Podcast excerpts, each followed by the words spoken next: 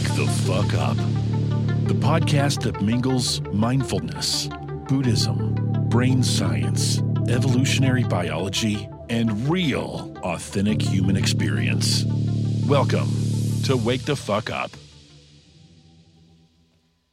Hello and welcome to episode 7 of the Wake the Fuck Up podcast. My name is Tiffany Andres Myers, your host, and today we are talking about a topic that I find to be incredibly fascinating.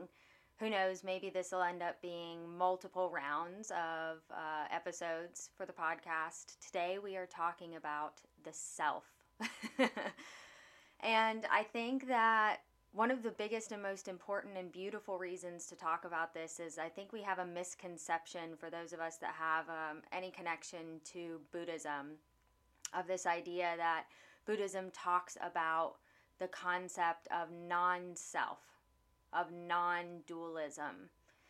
And I'll be honest with you, when I first began practicing mindfulness and meditation and learning about Buddhism, this was one of those really sticky points for me.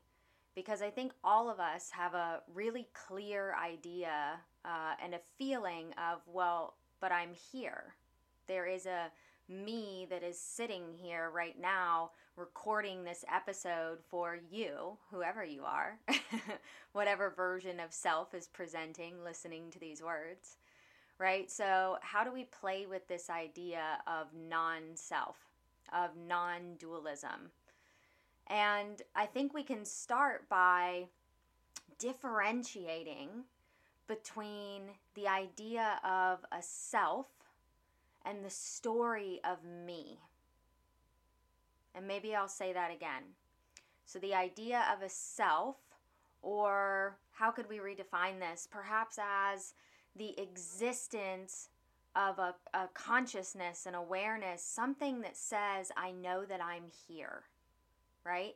And I think we can all probably agree that that's really inherent to just being awake, right? From the moment we open our eyes, there's a real living sense inside of us that we're here. And I'm going to come back to that because I think that's what we're really talking about when we talk about self. The confused version of self, the selfing, the verb that we do all day long, generally from the moment we wake up until the moment we go to sleep, is really this story of me. It's the linear, literally like movie reel that our minds create of our lives. It's a clip here and a clip here and a clip here, and this was meaningful and I didn't like this. So all of that put together makes up what I clearly understand is me. The offering of this episode is the curiosity around, who are you, really? We have this really strong, powerful attachment to I, me, and my. And if we think about the moments that we suffer as human beings, we're often suffering because something has made the I, me, or my uncomfortable. Greed is like, well, I wanted that. That was mine, and someone else has it. Right? One of my favorite kind of silly examples is getting cut off in traffic. Y'all, I used to have the worst fucking road rage in history. It was painful. For any of you out there listening that have road rage, whether it's like a little bit of road rage or a lot of road rage, I'm so sorry. I still have moments of it, and it royally sucks. It is incredibly uncomfortable. You're sitting alone in your vehicle, and now all of a sudden you're angry and you have no one else to take it out on. Or if you try to, that's a little more frightening even. But think about this truly. The moment that I finally kind of softened around road rage was one day when somebody cut me off. I had to slam on my brakes. They were pulling out of a parking lot. They were absolutely, I'm going to air quote here, you guys, in the wrong, okay? And for the first time, it actually didn't make me upset. Like, not upset at all. Nothing felt wrong. I just literally thought to myself, man, I hope you stay safe. That was really dangerous, and I'm glad we're both okay. And I got really curious, like, what was it in that moment that made me not super pissed at this guy when it comes totally naturally to me to be upset? And the image that immediately popped into my mind was thinking about gazelles or buffalo or any kind of herd animal moving through their environment. And I just laughed at imagining some gazelle having another gazelle hop in front of them in line. And do we really think that gazelle thinks to itself, "Oh, fuck you, Joe, how could you get in front of me?" Probably not, right?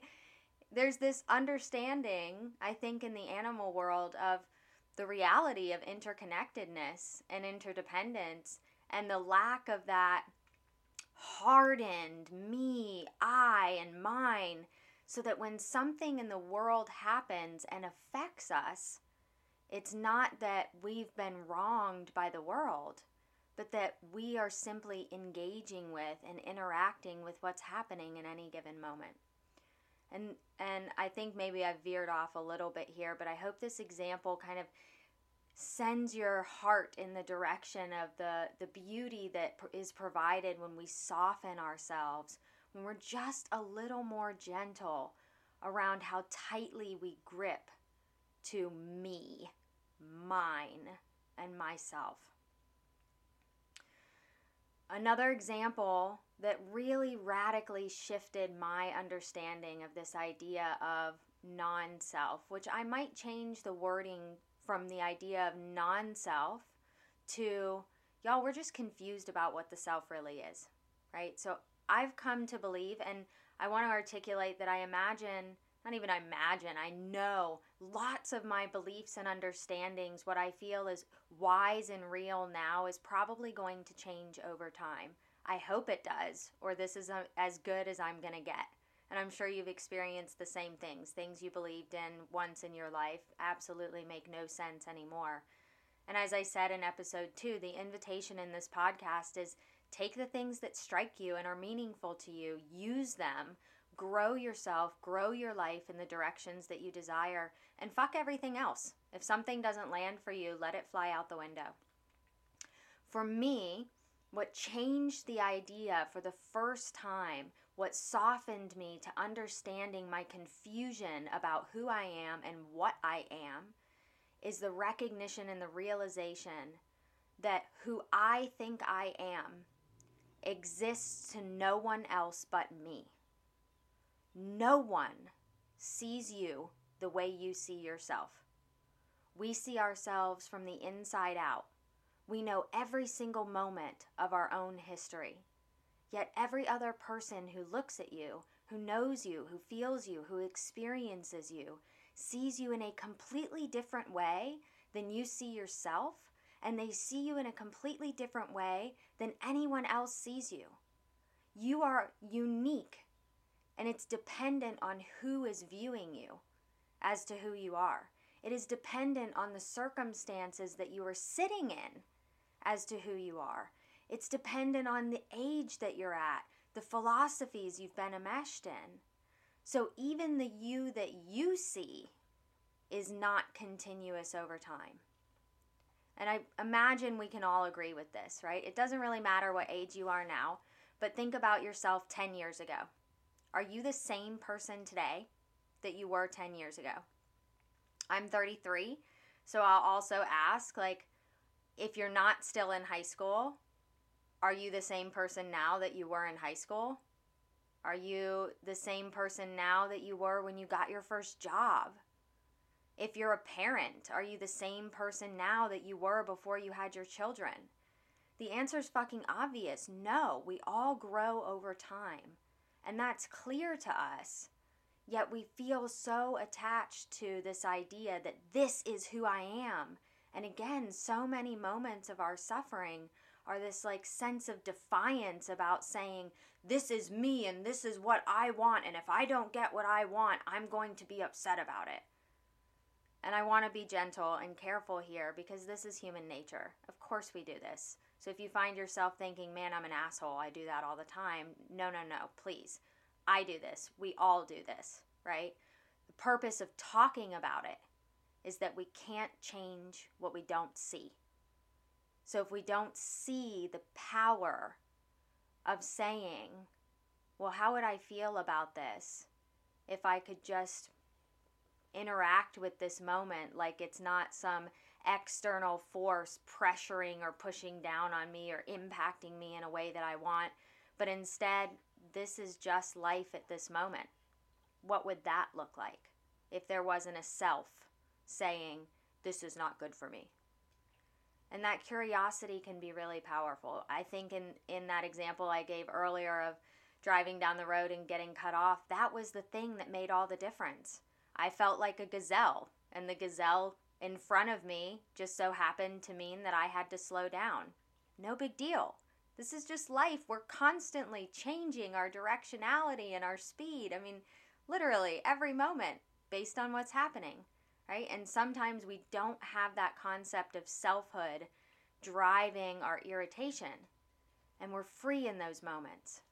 And sometimes the self is behind the proverbial wheel and saying, you impact me and that bad. All right, so I want to give a few more examples of how to play with this idea of softening around the self.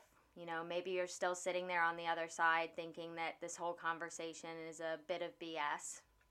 So I want to give an example, and I want to give a shout out to Noah Reschetta.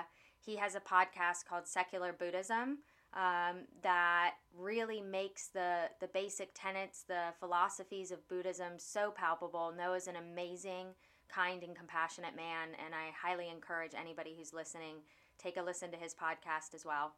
And I want to give a shout out to him because Noah's example of interdependence, right, has always stuck with me. And what I mean by interdependence is, let's use a pen, for example, and I'm going to use two examples that Noah used. We can grab a pen, and very clearly everybody would identify it as a pen, right?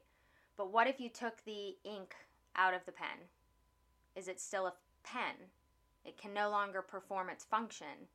Might we say it's a broken pen or an incomplete pen? I'm not sure, but at this point, I think we can all clearly understand it's no longer a pen, right? So the fact that we define that thing as a pen is dependent on each of its constituent pieces. Let's make that concept bigger. Let's think about a car. Whether you have a car or don't have a car, think about a car sitting in a driveway, and you can clearly walk up to that car and we can identify this thing as a car, right? But what if we took every single piece of that car and we laid it out individually over the driveway? Now they're sitting there. The entirety of the car is still in your driveway, but it's not contained within one single place. Is it still a car? I imagine we can all agree the answer is no. Right? Now it's just the pieces of a car. But what make the pieces of a car sitting separately on a driveway any different than the pieces of a car sitting amalgamated or enmeshed together that we now conceptualize as a car? Everything is dependent on everything else. We are dependent and made up of our constituent pieces. So let's tie this to our experience of selfing and selfhood. For a moment, I want to invite you to be playful and curious. What is it about you that makes you you?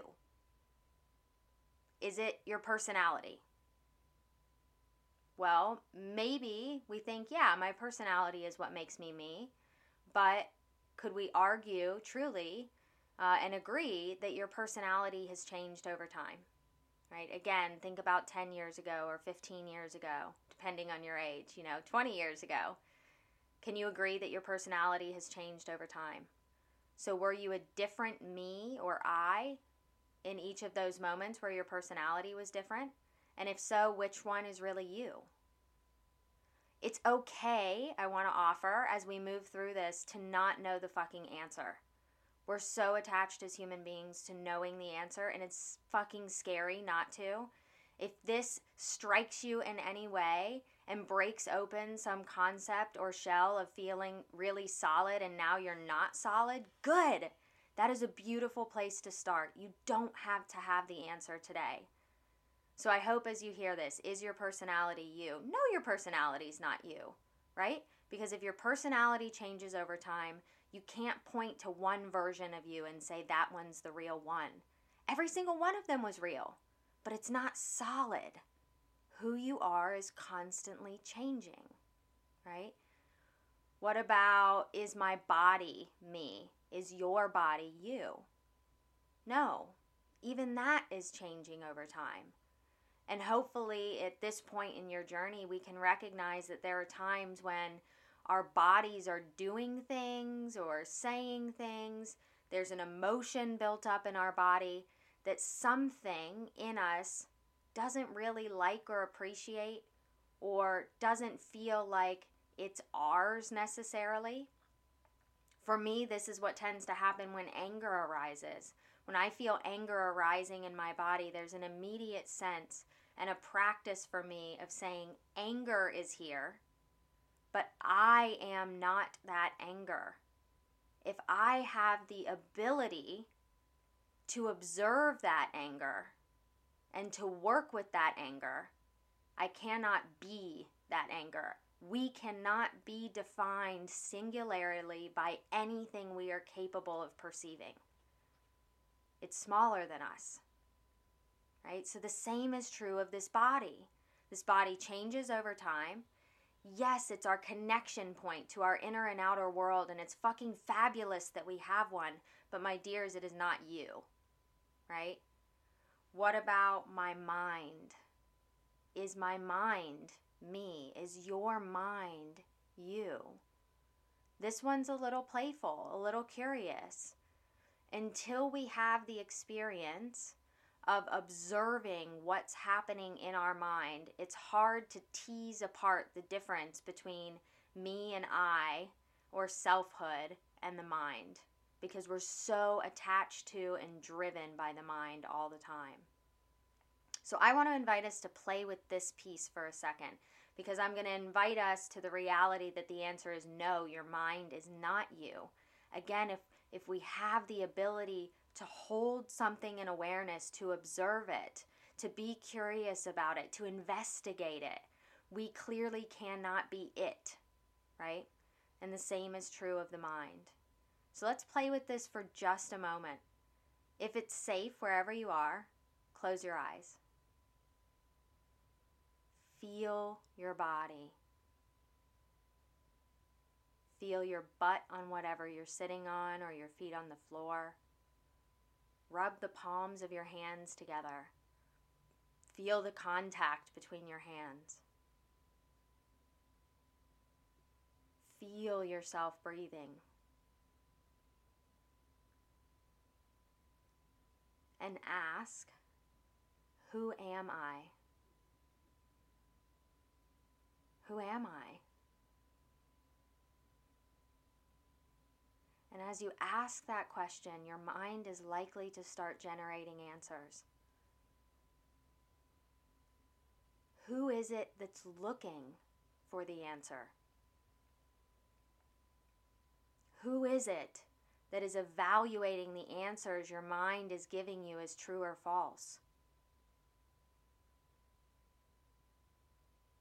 Can you point to the part of you that knows the truth? Point to the part of you that sees what's happening right now. Can you?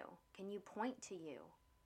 Not your body, but to you that knows the truth.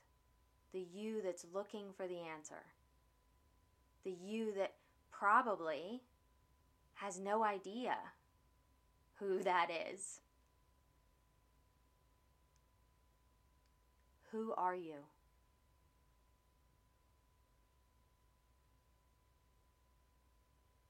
As it feels safe, open your eyes. I hope there's a playfulness around not knowing the answers to those questions. It is a beautiful thing to rest in not knowing.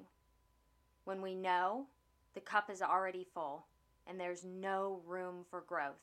There's no room to fill that cup with newness, with richness, with wisdom, with aliveness.